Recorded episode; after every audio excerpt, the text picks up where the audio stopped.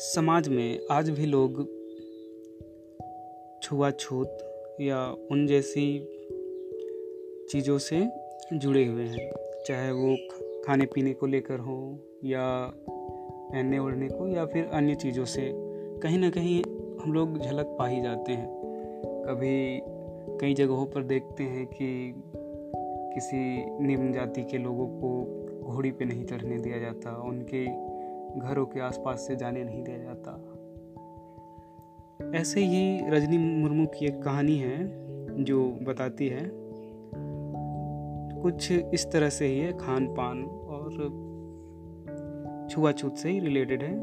पर उतनी गहरी नहीं है, लेकिन फिर भी गहरी ना होते हुए भी ये बहुत गहरी है। तो उनकी कहानी कुछ इस तरह से है। मुझे अपने बचपन की बातें नवासी नब्बे तक से याद आती है। तब मैं अपने नानी घर में ही रहती थी। गाँव में जब जब तब पड़ोस के गैर आदिवासियों का आना जाना ही रहता था। उन लोगों से कोई लड़ाई झगड़े मैंने नहीं देखे। सब मिलजुल कर रहते थे।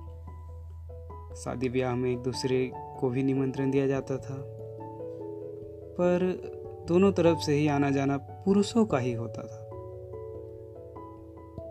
हमारा यहाँ की औरतें उनके यहाँ नहीं जाती थी और उनकी औरतें हमारे यहाँ नहीं आती।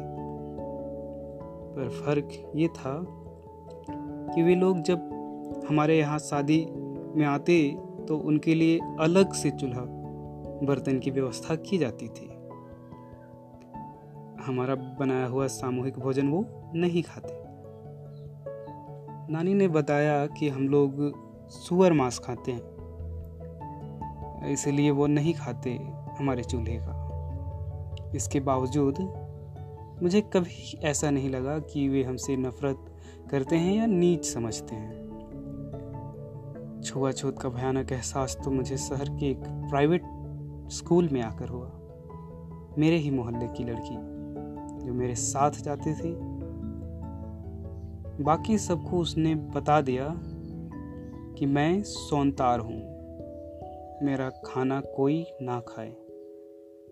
क्योंकि हम लोग चूहा, मेढक, चींटी, घोंघा सब खाते हैं। कुछ लड़कियों को यकीन नहीं होता तो वे डायरेक्ट पूछ लेती थी।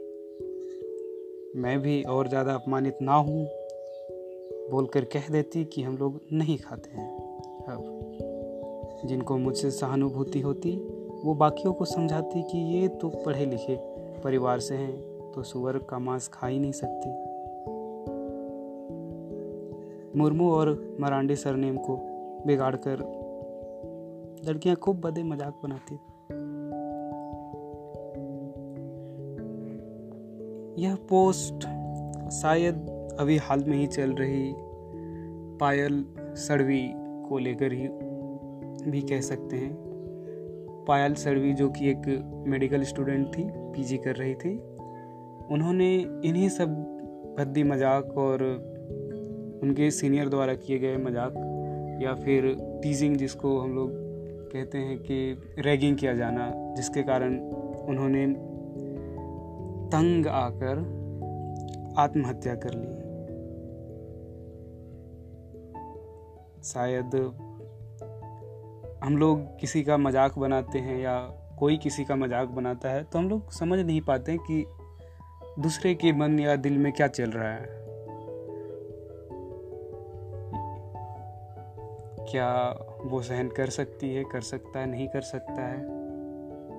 कई लोग इसके कारण भी जान दे देते हैं। तो दोस्तों, मैं आप लोगों से एक गुजारिश तो कर सकता हूँ।